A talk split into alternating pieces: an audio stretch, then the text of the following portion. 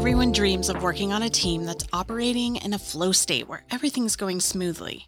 You know, that sweet spot where you have the resources you need to be successful.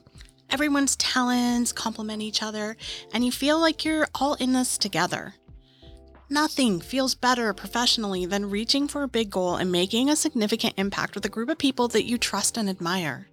This is the Upleveling Work podcast, the podcast about how real people are using tools to help uplevel work so they can create bigger impact and feel more connected. Together, we're going to explore questions like how can you create high performing teams without working more or burning out? How can you improve communication? manage conflict, and really build trust on teams.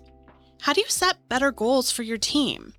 How do you do things like lean into your strengths or tap into natural motivation that people already have in order to get more engagement? What are your team's obstacles to growth? Like, what about the unique composition of your team sometimes gels and sometimes tends to get in the way and cause people to trip over each other?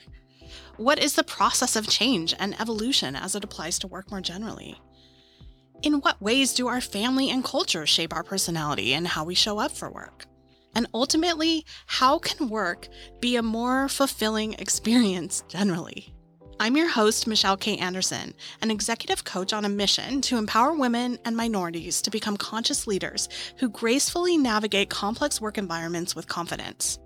I firmly believe that the way to usher in the kind of change I want to see in the world is to uplevel the ways that we work together.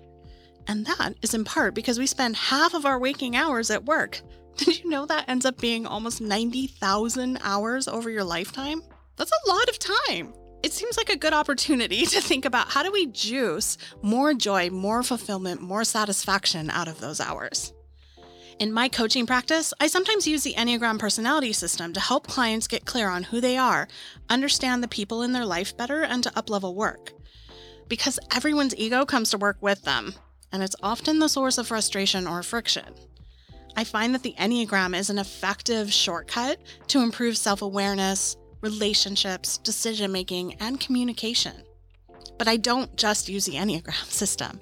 I find it's a good entry point to like understand each other better and start to build your awareness of certain patterns. But there's so much more that we can do together. So in this podcast, I'll be sharing some of my best tips and key insights with you. I'll help you navigate the complexity of leading teams in a rapidly changing environment by introducing you to frameworks that can demystify workplace dynamics so that you know exactly what to expect and what to do depending on where your team's at and what's going on for you.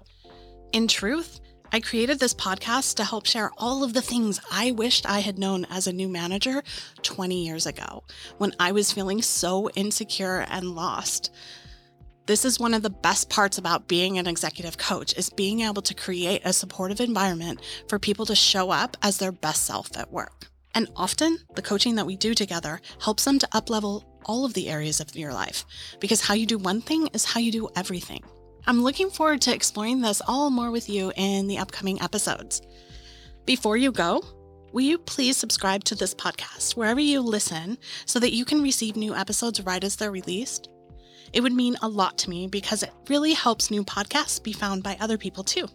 Thanks. I'll talk to you soon.